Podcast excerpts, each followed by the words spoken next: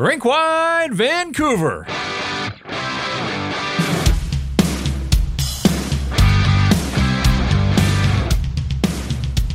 A clean sweep of the New York metropolitan area and the Vancouver Canucks roll to the midway mark of their National Hockey League schedule with an incredible record of 27 11 and 3 after a 5 2 victory over the New York Islanders. This is Rinkwide Vancouver. It's brought to you by Betway. Jeff Paterson, delighted to welcome Farhan Lalji of TSN to Rinkwide for the first time. Obviously, Farhan, you and I have worked together a lot of times over the years in different mediums, but the first time here on Rinkwide. So, welcome. And we get you on a night when the Canucks get to the halfway point of their season and you're starting to wonder are they ever going to lose again?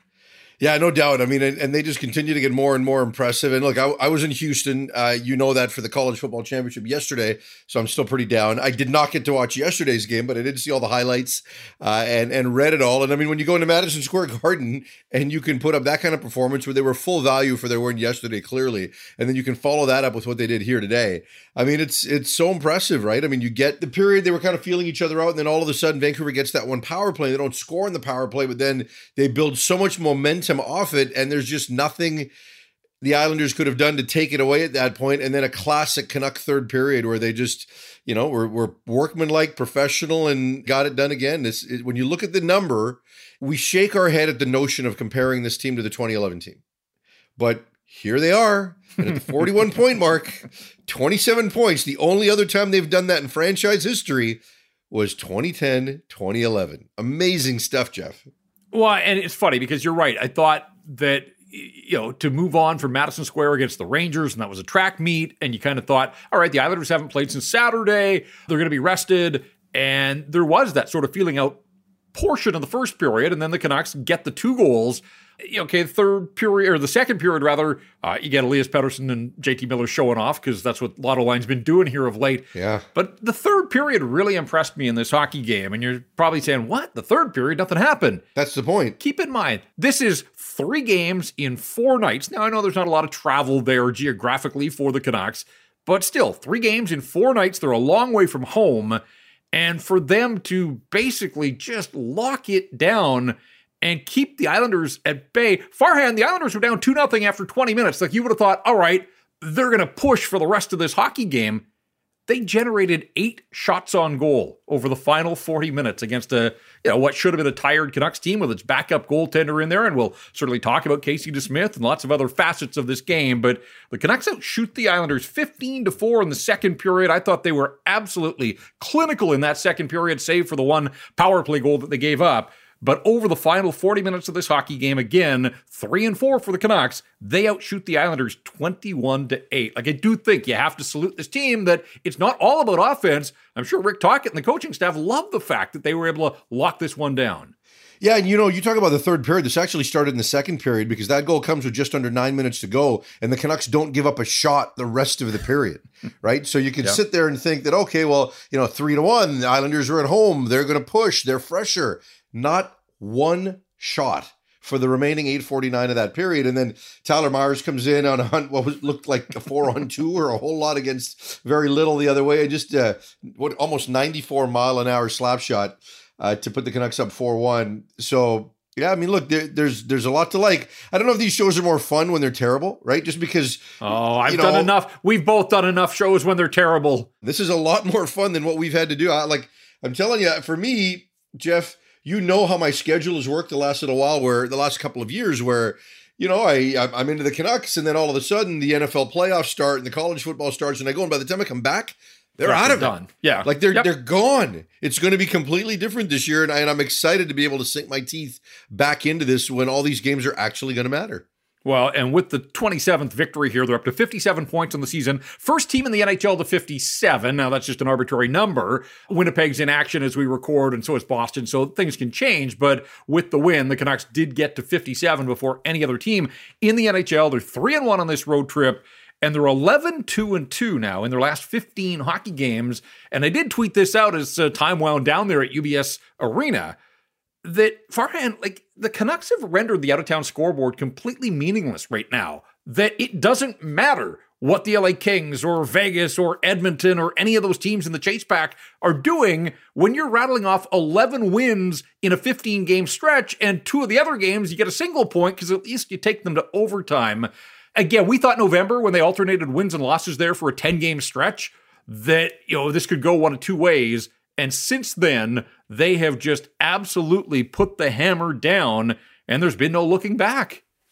Yeah, you're right. And you know, when when you go back to what the low point of this team has been, and a month ago they were scuffling along at 500 hockey, right? I mean, they were just yep. alternating wins and losses for nine games. That was the low bar. So, you know, and and that's a testament to the coaching staff, in my opinion, and what Rick Tocchet has been able to do because they're always able to revert back to their habits and revert back to their systems. And clearly, the, how they've been taught and the message that's been given is resonating, right? And I always talk about this team's maturity because we've seen the immature version of these players. And there is a maturity to where they're at right now, where if something goes bad, it doesn't get really bad. And they are able to fall back on structure and they are able to fall back on some habits they've been able to build in pretty well going back to late last season. So like I said, it's a good thing because uh, like we see 11, 2 and 2. And when we look back and we, we always talk about regression. And I know that's one thing Drancer talks about and, um, and, and understand, right. That if you are a, if you're a fan and you think, oh, there they go again, talking about regression. They think this team's going to suck again. No, we don't. We just think you can go from 660 to 580, and that's a little bit of regression, and that's still pretty good hockey, right? None of us at this point, like we have kind of given into the point that barring a crazy number of injuries, this team's not playing 400 hockey. The wheels are not going to fall off this wagon at any point. So regression just means, you know, getting back down to kind of some level of normalcy. And, you know, maybe that'll come, but uh, they're certainly not showing it right now with the way they're playing. And, and like I said, what the what the floor of this team has shown us is still pretty solid.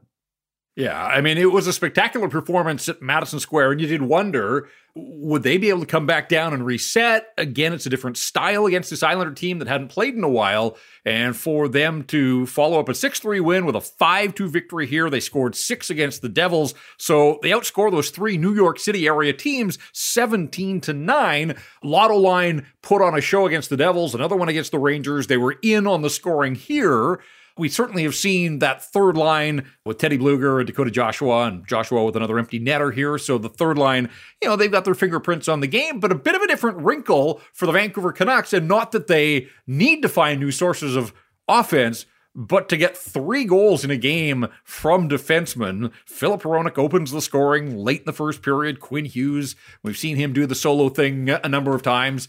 He gets his 11th of the year. And then Tyler Myers, you referred to that, the big blast. And when he winds up, that is a big blast.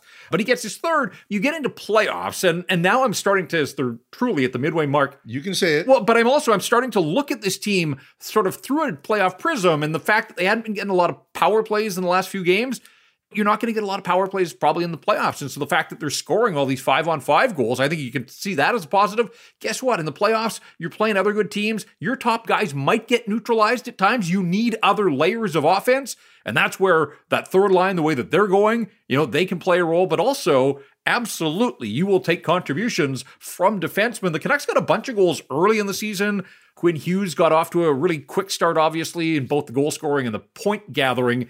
But it was funny. Prior to this one, just two goals from defensemen in the last 15 games, and one of those was Hughes into an empty net in the game before Christmas. Ian Cole had the other one, his first of the year. So they hadn't been getting a lot of goals from defensemen, but uh, an absolute explosion. And Filip Hronek with the, the big blast that fells Casey Cizikas, and that caused problems, obviously. The Islanders' zone, puck works its way back to Hronek and he doesn't miss the second time around. And so uh, Filip Hronek was just getting started. I, he's had a, a, really nice road trip. Uh, he and Hughes were terrific last night at Madison Square, and I thought uh, a really strong performance across the board from the Canucks, but I thought uh, a really nice night from Filip Hronek. Yeah, no, I, I, would agree with you. You know, and we we saw you mentioned the numbers when he and Hughes were on the ice yesterday. I'm still waiting for them. Like they put the lotto line together. We're still rarely ever seeing Hughes and, and Hronek apart, yeah. right? I mean, other than for for the odd drib and drab in a game, we're not seeing much of it. So I'm curious to see what that'll look like if they ever get to that and just kind of leave it for for an extended period of time. But you know, right now there's kind of not a need to because the other pairs are starting to really, really pick up their level. And tonight was one of the first nights we've seen the load management, right? Yep. And Tocchet has talked about trying to get Juulsen back into the lineup and, and make it by committee in terms of the second and third pairs. So Ian Cole didn't play tonight. Uh, I thought Juulsen acquitted himself well, had the shot block on the penalty kill, I thought, uh, in the third period that was good, but just doesn't look out of place at all. And now, you know, we're not seeing the mistakes that we've seen previously, you know, on, on a regular basis from a Tyler Myers. And and I think, you know, we saw the first 10 games with Zadorov the Canucks were so much better with him in the lineup, even if his numbers weren't great. But now he's starting to kind of really figure out what the coaches want from him. So I think that as good as Hronek is, I think the entire blue line. Um, you know, I haven't checked the, the time on ice today, but think of yesterday, right? Nobody had to play more than like 21 and a half minutes. How much do you think that helped him today? Yeah, no, huge. Uh, Quinn Hughes played a little bit more in this one, 24 and a half minutes. There were some special teams. Hey, they got power plays. That's something that hadn't happened an awful lot. So Hughes yeah. was the high ice time man. But again, 24, anything under 25 is totally manageable for him, even at, uh, you know, the end of a, a stretch like this, three and four, four and six. And, and on his goal, you know, his 11th of the season. He's so dangerous uh, all over the ice, but obviously when he kind of gets into that prowling mode in the offensive zone, and look, I, this is a Canucks postgame pod, and we're focusing on the Canucks, but I do have to say, what was Jean Gabriel Pageau doing? Like, and I know that it's Quinn Hughes, and it's not easy to track him down, but they, they were all staring though. They were all just kind of puck watching, like to the nth degree. Uh, that's not uh, the Islanders' system or the Islanders' style, but uh, whatever. I mean, Quinn makes you do that, right? He's mesmerizing, and and he saw the opening, cut to the middle of the ice, and made no mistake. Yeah, no doubt. And you know, he he had uh, 50 points in 40 games coming into this, so he added to that total today. About 40 seconds before that goal, there was a really good play by Brock Boeser at the blue line, right? So he almost turns it over and it would have been a two on one the other way, but he stayed really, really strong at the blue line and prevented it from getting past him, kept the puck in, and then all of a sudden there were a couple of scoring chances before Hughes kind of picked it up and and did his circle. So a lot of good on that play from a lot of different players. But when Hughes dances, man, that guy's fun to watch. And he, you know, we we've talked about him taking his game to another level. Then there was that, you know, a 10 game lull, and he admitted it. He said, you know, we were kind of all waiting for that Christmas break you know, and uh, and just we were feeling our legs, and it was a difficult schedule. And now, if any player really, and and truthfully, I think it's been both he and Pettersson. Christmas break has done those two a world of good. Yeah, and look, the big news around the league earlier in the week was uh, William Nylander getting his contract, and you yeah. you just have to know that Elias Pettersson's paying attention and that the meter is moving here. Again, as we record this after the Canucks game, there's other action around the NHL, so things can change. But in this moment, nobody has scored more goals, nobody has recorded more points, in January, and I get we're not even to the middle of the month, but talk about Happy New Year for Elias Pettersson, a year where he is going to get a contract and he's going to be a rich, rich man. He is looking like a guy, again, that, you know, can command essentially whatever he wants from the Vancouver Canucks. Seven goals already here in five games. He had two against Ottawa, two against New Jersey, two against the Rangers last night. And honestly, like, I mean, Miller and Pettersson on that goal look like they were, and they're not trying to show up the Islanders, but they made them look foolish, just yeah. passing it across the slot there. And EP40 up to 20 goals at the midway mark for a guy that got to 39 last year, but didn't get to 40. Farhan, he's right there. He's on pace now for the first 40 goal season of his NHL career. Yeah, and that goal also started by a really good play by Phil Hronek. Basically, he's able to retrieve the puck in the slot and, and able to get it to Pettersson. I know that there was so much speculation about him being injured he denied it. I, you know, I know before I left, he he spoke to one reporter who suggested, you know, there was something going on. He's like, listen, whatever your sources are telling you, I'm fine. And maybe he was tired. I don't know, but he certainly looks absolutely fine right now. Just and it's not just the the production because early on in the year, I remember I think he had 19 points in his first 10 games. You can't say he had a quiet 19 points, but he kind of had a quiet 19 points. You know what I mean? There was a lot of power play traffic, and he still wasn't controlling play and controlling the puck like we're used to seeing. This is peak Petey right now. What he's been doing since the start of January, the way he's been doing it, the eye test, as it were, has been really, really fun to watch. Yeah, and again, this lotto line, you just think you're going to ride it. Another test coming up on Thursday against Sidney Crosby and the Penguins, and certainly some offense on that side. But Canucks can match it with one of the best lines in the league. And then when you get the supporting cast, like Suter and Mikheyev and Kuzmenko, I didn't play poorly. I didn't think they haven't found their offense. They're not getting anything from them.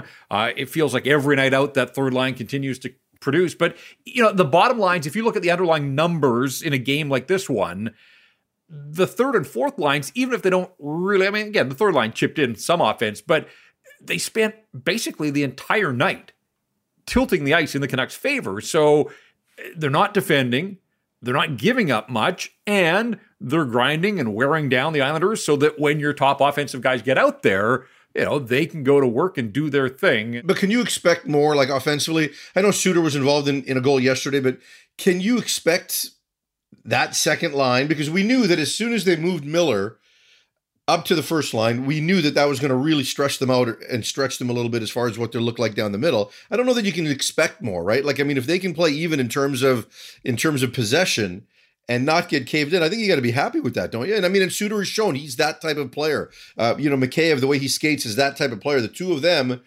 could get Kuzmenko to the point where you know that line doesn't have to be a defensive liability, and that's really all they could ask at this point. Because on some levels, it's almost their fourth line. Right. I mean, you've got a top line, and then you essentially have three bottom six lines, even if one of them is one of the best bottom six lines in hockey these days. It is hard to put numbers right now because uh, at the start of the season, Mikheyev and Kuzmenko, you would think would have been in your top six, but Mikheyev's gone quiet. He has one goal in his last dozen games. He's not hurting them, but he's not helping them an awful lot right now. Kuzmenko, we know the storyline's there. We won't go deep because he wasn't a factor on a night like tonight. And look, Pius Suter's been an excellent addition to this hockey club. The guy's super smart. You see it, positionally sound. And there has been some offense to his game. They didn't need it. They get three goals from defensemen. They get a goal from lotto line. Offense hasn't been an issue all year. It certainly wasn't on the, you know, the, the trek through New York City with six against the Devils and six against the Rangers and five here. Yeah, I mean, they are rolling right now. And it's been this way all season long. The, the confidence that they have in Casey DeSmith. Now, eh, this was an obvious choice. It was back to backs. It's the only back to back set on the road trip. I'm sure there'll be one more start for DeSmith, uh, either in Buffalo on Saturday or Columbus on Monday. But the confidence that this team has in its backup goaltender, in turning to its backup goaltender, the belief there that he's not just given Thatcher Demko a night off. Casey DeSmith improves to 7 3 and 2. He's picked up points in nine of his 12 starts this season. Yeah, you're right. And you know, we talked about the early period in this game where the two teams were kind of feeling each other out. I think it was about seven and a half minutes into the game. He robbed Pierre Engvall. Yes. Right, yep. like right in front, and that was a big time moment. And it wasn't that far, wasn't that much after that that uh, Vancouver winds up getting its first goal. So it's not often, even with with Thatcher Demko, we talked about this in yesterday's game where I heard you and Irf talk about it, that wasn't necessarily a bunch of great saves, but it was the timeliness of specific saves. And he makes that save off Engvall in this game today and that allows the Canucks to take a one nothing lead. And we know how deadly this team has been with the lead, regardless of what stage it's in. So if you can do that early while your team is still figuring it out, you know that's good. And, and you're right. I mean, he's he's given this team everything they could ask for, and they've had generally good backup goaltending play in this organization until that backup's got to be the starter, right? So I, I don't know that I want to find out what that would ever look like, but right now, is if he can get one every third game, one of every fourth game, uh, I think it's great for Thatcher Demko and great for this team because they play confident in front of him. Yeah, the Engvall save was terrific. Moments later, Barzal, and man, I could sit and watch Matt Barzal just skate. Like I, I would pay some money, not a ton of money because yeah. I'm pretty cheap, but that guy just when he gets motoring and down the right side in the first period, and again, a, a good scoring opportunity. But DeSmith was solid, square to the shooter, made the save there, uh, made a nice stop off Palmieri, the two on one with Barzal in the second period as well. So there were some stops in there, but just organizationally, the team in front of him so sound, so stout defensively that they made the night pretty easy for Casey DeSmith. But at the midway mark, they've got seven wins from their backup goaltender. And, and I'm a big believer if you're going to be a playoff team, and they are going to be a playoff team now, how this plays out, I mean, that's what the second half's going to show us. But I've always kind of felt you need 30 to 35 wins from your starter and then probably 10 to 12, maybe even 15 wins from your backup. And Casey DeSmith is certainly doing his part there. And it'll be interesting. I mean, the, the, the, better he plays, the more confidence they have in him, the less reliant they're going to have to be on Thatcher Demko over the second half. And, and quite frankly, if they can find a few extra starts for Casey DeSmith, I mean, arrested Thatcher Demko by the time the postseason rolls around – uh, DeSmith's going to have a role here in the second half. There's no question about it. And, uh, you know, it's all now being done with an eye to, and we saw the load management that you referred to. Uh, I'll be curious to sort of see the workload and the split between the two goaltenders here as long as they both stay healthy over the second half of the season. It's going to have to happen now, right? And you're going to get a little bit of a break at the end of the month with the All-Star break, but when you get when you get into March and April, the Canucks will again be playing for something. So right now you can you can do your load management and you can um, you know you can manage the goaltenders playing time a little bit. But when you get into March, the way this team is going right now, you are going to be playing for first place in the division. You're going to be playing for first place in the conference. And now all of a sudden, those games are going to matter. So when you look at the schedule in February, especially where it does get compressed again, coming out of the All Star break, that's where you've got to you've got to find some time to make sure you give Thatcher Demko a little bit of a break, right? And not leave it until the end when it becomes too late. That to me, that's a great point because if you look ahead at the schedule, really around the middle of February, that's the first time they see Winnipeg is the middle of February. They see LA for the first time at the end of February. And The Kings are starting to free fall a little bit here, and uh, be interesting to see if they can hold their place or if they're going to start looking over their shoulder at the uh, Edmonton Oilers who are charging here. But if you look at the remainder of January up until that All Star break, you know they've got Buffalo and Columbus at the back end of this road trip. They see the Blue Jackets and the Sabres at home in Vancouver before the All Star break. They get Arizona in there, they get Chicago as well. So, you know, there are opportunities here. It doesn't have to be a heavy dose of Thatcher Demko for the remainder of this month. It's starting to look like he and a bunch of them are going to go to Toronto and represent this organization at the All Star game. So maybe they don't get the the break as long as they they thought they were going to. But again, I mean that's uh, I think a feather in the cap of the Canuck Hockey Club that people around the league, maybe it's Canuck fans that are stuffing the ballot box here, whatever the case. All Star weekend's not terribly taxing, and they start out of All Star break in Carolina, so everybody was going to have to travel east anyway. Yeah, I think they can reduce the workload on Thatcher Demko the remainder of this month, and then attack those months, as you said, February and March, when they're playing for something and they're also getting a steady diet of the Kings, the Avalanche, the Golden Knights, the yeah. the Winnipeg Jets. Well, you like you look at it, you look at the middle of February, they've got a five game and eight night stretch bracketed by home games against Winnipeg and Boston. Yeah. And then in the midst of that, three road games in four nights including one in Colorado and the second of a back to back, right? Like the schedule's going to get that, like that time of the year, and whether the, those games are big or not, that's where they can't get overly tempted. That's where they've got to find a way to make sure their guys are rested a little bit, even though it's a difficult part of the season. Because in March, you know, in the first two weeks of April before the playoff starts, that's when you're going to have your eye on positioning. January, February, figure it out now so that you can be a little more free to do what you want in March and April. Well, the Canucks kind of feel like they're doing whatever they want right now. It doesn't matter who the opponent is. It was New Jersey, it was the Rangers. In this one, it was the New York Islanders. Again, 17 to 9 on aggregate here. Those three teams in the New York area. They move on to Pittsburgh on Thursday, Buffalo for a matinee on Saturday, and the road trip wraps up on Monday. Now, Monday's Martin Luther King Day in the States. It's a 10 a.m. Pacific time start in Columbus at the tail end of this seven game, season long seven game road trip. So, a bit of a screwy start time. Uh, Canucks don't have a great history of early starts out on the road in the Eastern time zone, and the road trip wraps up with a pair of those. But you know, they're just putting points in the bank here as they go. And next up is Sid the Kid and the Penguins on Thursday in Pittsburgh. Lots still ahead here on this episode of Rink Wide. We'll get uh, inside the locker room for some post game reaction. We'll get our three star selection.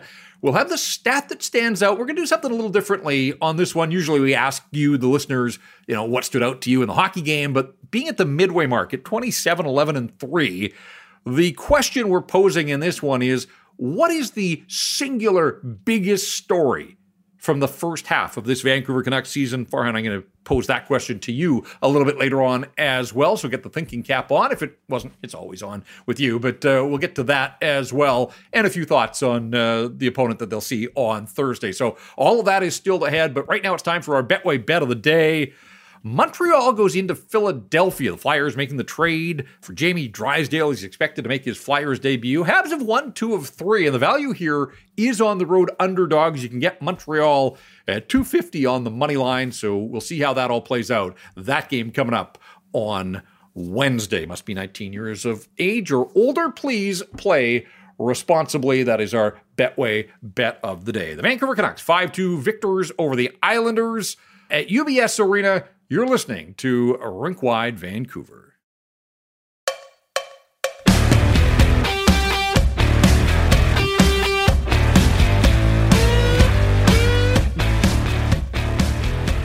Going to hear from a couple of players here in a sec. Casey DeSmith and the captain Quinn Hughes as the Canucks take down the Islanders by a score of five to two. Five different goal scorers: Hronek, Hughes, Pettersson, Myers, and Dakota Joshua becoming the finisher. He's like the, the modern day Loui Eriksson here, Farhan, the empty netter uh, the other night in uh, Jersey, and and the empty netter to seal the deal. He's up to eleven on the season. So uh, hey, they all count, and the fact that he's out there late in games, he's become a key penalty killer for the Vancouver Canucks. It just speaks to the trust that the coach has in this guy. And again, uh, this is a player that was a healthy scratch. Remember, there were comments in preseason about him having to fight for his job, and then he was a scratch in the first game of November, the big 10 1 win down in San Jose. But ever since then, Dakota Joshua, uh, he's seen the light and uh, has seen the red light uh, 11 times now on the season.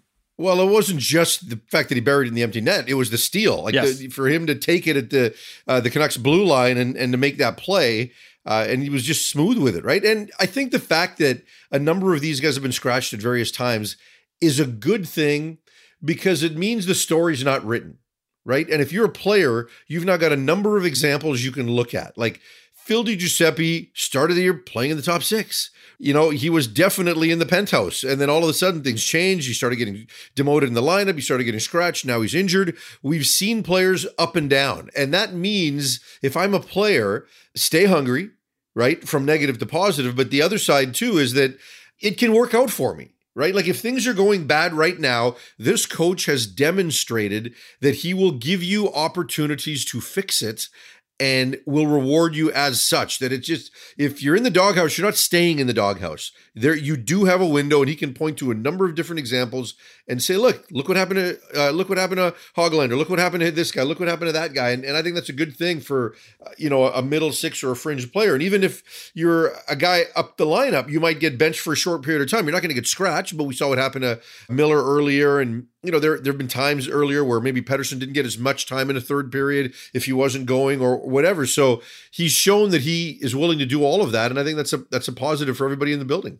There's a, a, lot of positives for the Vancouver Canucks in this one. 5 2. We've talked about Casey DeSmith and his performance. Let's hear from the backup goaltender. I hadn't played since a 4 1 loss to the Philadelphia Flyers, the first game out of the Christmas break. He wasn't good enough that night. The team in front of him wasn't good enough either. I'm certainly not pinning that loss on Casey DeSmith, but we've come to expect uh, victories from him, or at least points in the standings. And he delivered here.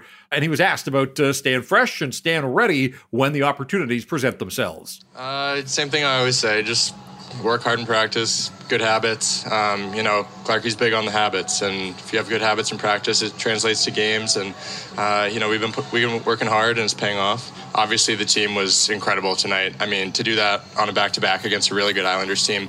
Um, in my opinion, that was one of the better wins for the team uh, this season. Well, there you go. He's watched a lot of the games from the bench. Pretty good vantage point there, and the games that he's played, calling this maybe uh, or one of the best performances of the hockey club all season long.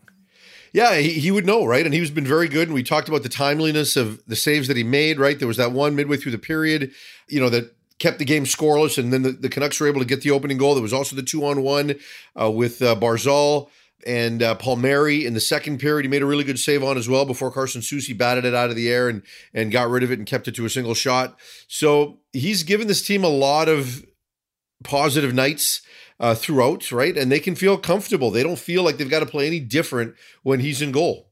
Yeah, and you look at the two goals. Nothing he could do on the power play goal, uh, backdoor play there. The second one, sure, I'm, goalies always like to think they can stop just about everything that comes their way, but Brock Nelson has scored 19, uh, two of them. He had both the goals for the Islanders in this hockey game, but uh, another solid night at the office for Casey DeSmith, and of course, uh, another strong night for Quinn Hughes and a season full of them. He scores his 11th of the season. He and Hronek controlled the night at Madison Square. They had another strong night. They each scored in the first period, but it wasn't a night, as we said, for all of the stars. And oh, they're getting contributions lower in the lineup tonight. It was defensemen that were chipping in as well. Quinn Hughes was just asked about the importance of spreading the offense and getting some goals from some unlikely sources.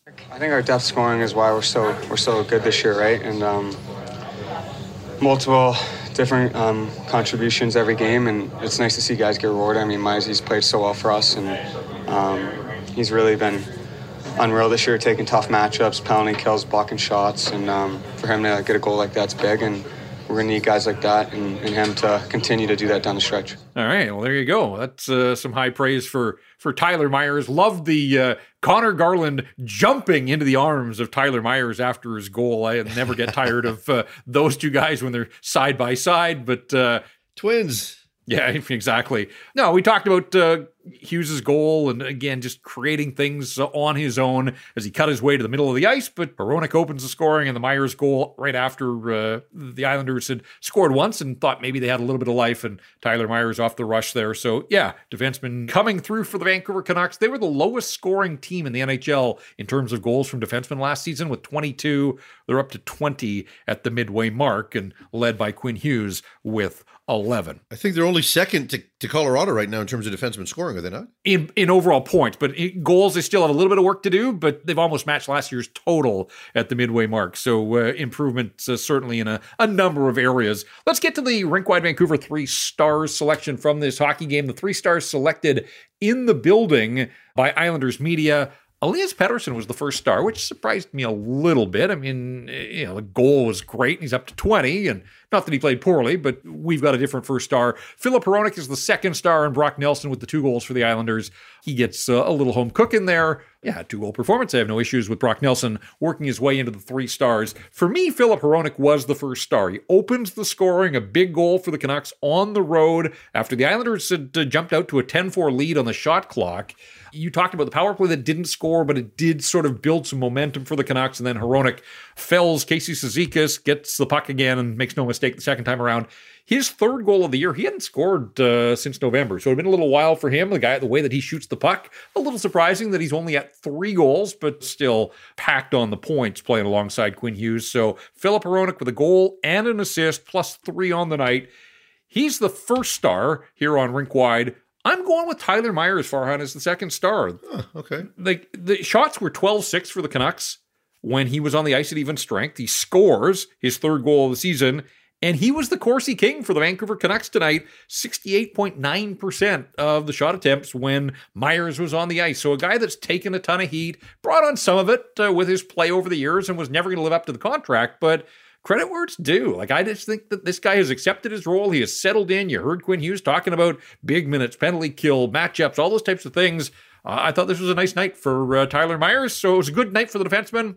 Two of them uh, finding their way into the top two stars here on Rinkwide Vancouver. Yeah, and you know, truthfully, I like him on a pair with Soucy because I know that we, we, talked about him with Zadorov when that trade first happened. And early in the year, Carson Soucy didn't it looked like he was still finding his way prior to the injury, right? Yep. And and I think that Myers has been very good for Soucy and vice versa. I think it's a pretty good pair for this team, and uh, it's kind of brought out the best in both of them right now. So, and, and you know, you mentioned it earlier that there might not be a more popular guy in the dressing room than Tyler Myers, as evidenced by the Conor Garland celebration jumping into the lap. Everyone's happy when this guy has success.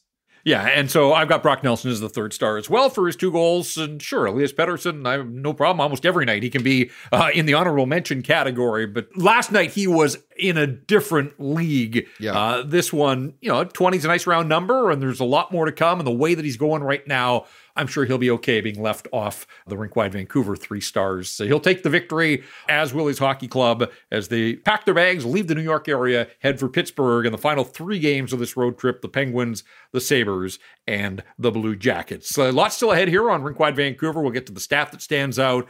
Uh, looking back at this first half of the season and asking you what stood out, the singular biggest story for the Vancouver Canucks over the first 41 games, and uh, we'll take a peek at the, the Penguins, who are next up on the docket on Thursday. You're listening to Rinkwide Vancouver.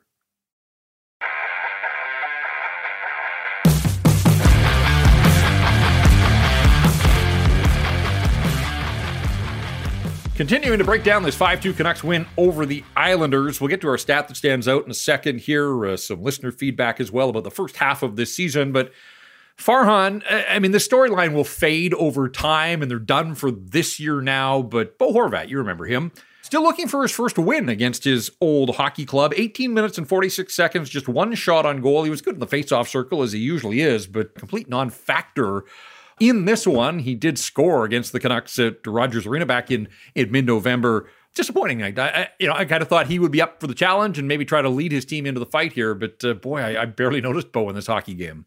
Yeah, I agree with you. And you know, you talked about uh, you thought earlier in the show that you know maybe there was going to be a letdown tonight, right? After winning at Madison Square Garden and second to back to backs and everything they've been doing, but I think Bo Horvat still means something to the rest of the team here, right? And yeah. I think knowing Bo's on the other side, I know that he and Brock Boeser shared a bit of a chuckle in the opening faceoff, but uh, and I'm not saying they they want to stick it to Bo or anything like that, but I just think having him in uniform on the other side, I do think it wakes him up a little bit, right? So, you know, and, and I, I wonder what Bo is feeling seeing this team be this good right now right? Because when he came back earlier in the year, right, like you didn't know if it was going to be sustainable or what have you. But the fact is that, like 41 games in, this is the best they have ever played or matched the the 2010 2011 team.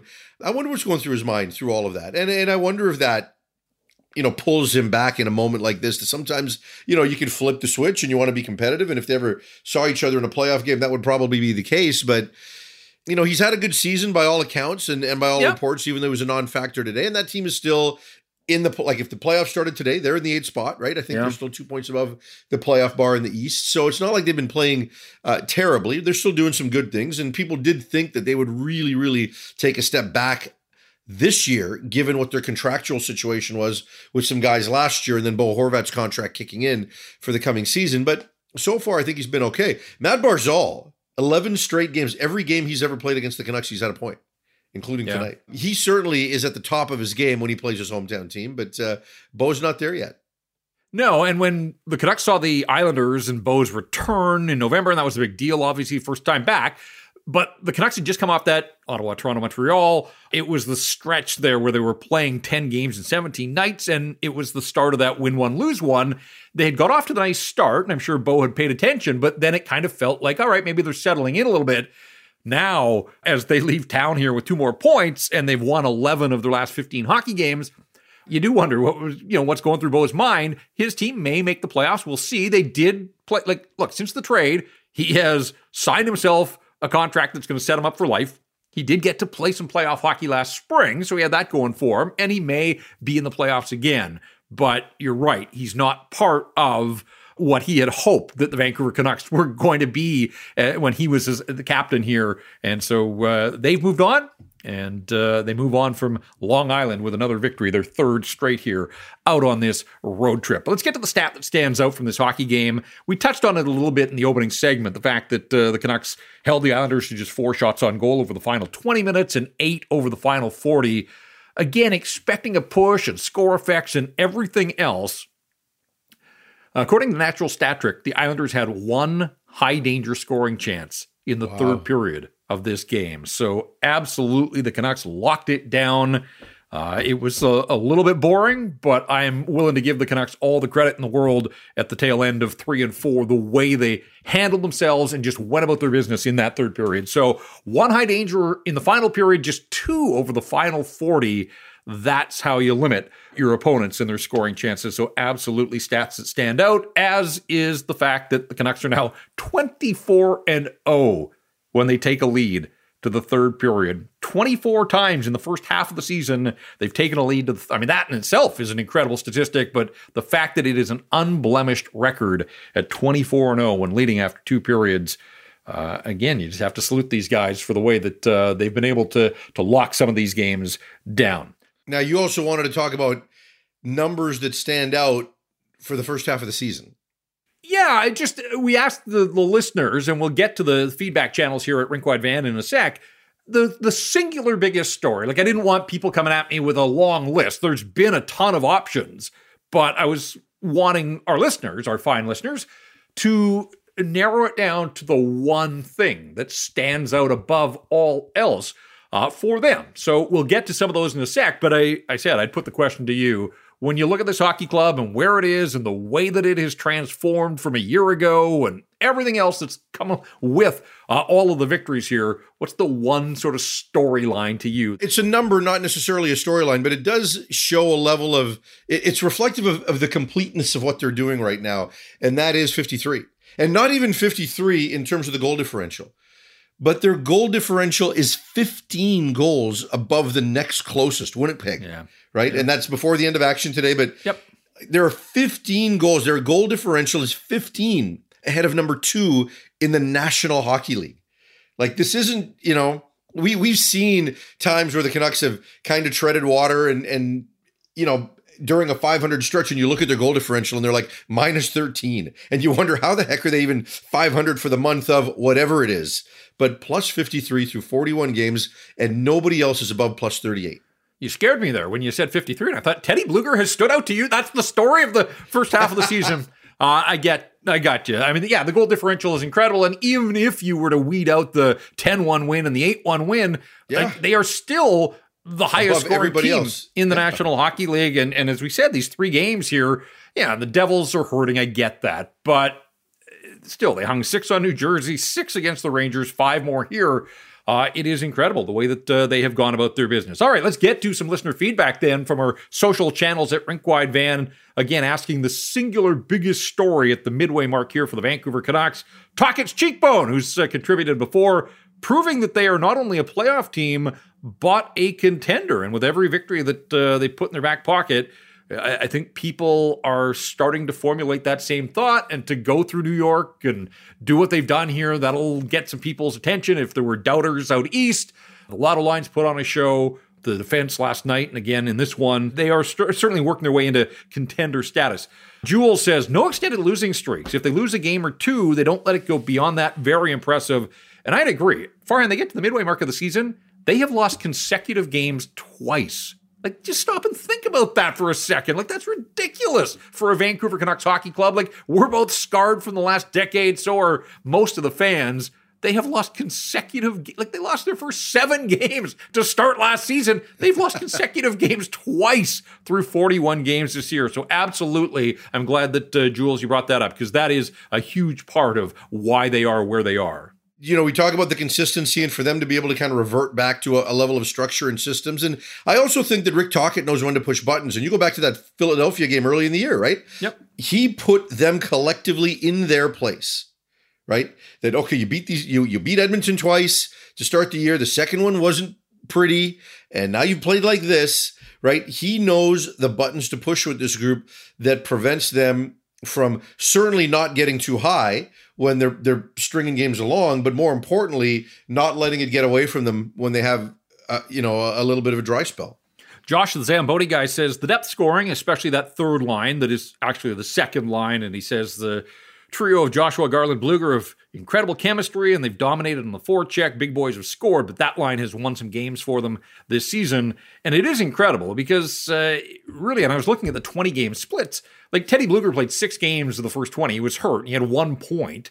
He's had 15 points in the last 20 games. And we know that Garland and Joshua was a healthy scratch once in those first 20 games. And like they have just somewhere around US Thanksgiving, I don't know if they got together and had like a, a nice turkey dinner, but uh, it all came together for those three guys uh, in late November. And there has been absolutely no looking back. James says it has to be defensive depth. And when you look at the way that they have turned the defense core, I was uh, skeptical that you could revamp and overhaul the defense core as quickly and as effectively as they have to the point that they're able to sit Ian Cole down in the middle of the season to let Noah Juulsen play, the development of Juulsen sticking with it and becoming an option that they feel comfortable turning to and resting veteran players. That's been a nice storyline. I mean, let's be honest, health across the board, especially at the top end of the lineup, that's been a huge story here uh, that maybe some people take for granted. But you know, strike while your iron's hot. You got all these guys. None of their core guys have had any meaningful injuries, and we, you know, we wanted to believe that Pettersson was playing through something, and that maybe a one point Hughes was playing through something. But you know, whether it was fatigue, whatever it is, they they didn't miss games, and they're on top of their game right now. Um, you know, Thatcher Demko stayed healthy all the way through, which was so important, right, because of what the last couple of years have looked like. But you know, for me, in terms of individual stories, I think Boeser and Garland have been huge for me, right? And, you know, people talk about Brock Boeser and wanting to get traded, and Conor Garland wanted to get traded. Like, think about this, right? Like last December, Boeser's agent was given permission to seek a trade. This year in training camp, Conor Garland's agent was given permission to seek a trade. These were two wildly inefficient contracts for this team. And they're anything but that right now. Like Brock Boeser is a key, key piece. Conor Garland has found his game with a level of consistency on that third line. He's noticeable night in and night out. Uh, whether he's scoring or not, he's driving play. Uh, you know, it's a perfect fit for him because his line mates don't necessarily need the puck. He can, you know, do it from his end. So for those two guys to have the role they're having on this team right now, and, and you know, with Boeser, remember, right? Like there's people in, the, in Canucks Twitter that think that, oh, we were trying to get rid of him. No, no, he you know he was looking for trade his and agent from, was trying to facilitate a deal well yeah. and from and from the media standpoint truthfully as guys that have gotten to know this this guy since he was a rookie like I really like Brock Boeser. Sure, of course. Right? Like just as a guy. And so when he was looking at a potential move and needing a change of scenery, I for one felt empathetic more more, more than anything else, or sympathetic at least, saying, look, like this guy's been through hell and back. And if he feels the right thing for him is a change, then God bless go get it and, and find your career. None of us were trying to think this guy's a bum, get rid of him. It was more like we've gotten to know him since he was, you know, since he was quite young. He's always been great for us to deal with. That can't be said of everybody in that room, but he's been, you know, really, really top notch from start to finish. And then by the end of the year, he says, you know, it was the best thing that didn't happen that I didn't get moved. Right. And now he's he's built on that and done things in the offseason that Tocchet wanted him to do. And so you've got two guys because we talked about how inefficient these deals were. They got rid of Oliver Ekman-Larsson right? They're going to be paying for that for a while, but they they moved on from him, and it was really important that the first two years of that is where they they make it because after that there's going to be real pain. And now, like, tell me where the inefficient contract is in the Vancouver Canucks. You know, people would still point at Tyler Myers, but Tyler Myers is providing not the six million dollar value, but if you just accept the player for who he is at this stage of his career, he is providing value. Well, he's cut down the mistakes certainly, and I get it. Fans think a little bit differently of the players, and that's fine. You, I'm not telling people how to fan here, but Tyler Myers is one of the most popular guys in that locker room. Like oh, yeah. he just he is. Like the players absolutely love that guy as a teammate, and he is again as honest and straight up as they come in terms of dealing with. But yeah, he might be the only one. May like maybe Mikheyev, maybe, but yeah. you know, like his Kuzmenko one right now, given he's in and out of the lineup and he's getting five and a half million. You don't hate the deal because he's only got two years on it, but today maybe. But the fact that you know, every team's got some, sure. but the Canucks had a lot. And now that those two players can no longer be part of that label, you know, they're they're in pretty good shape on that front.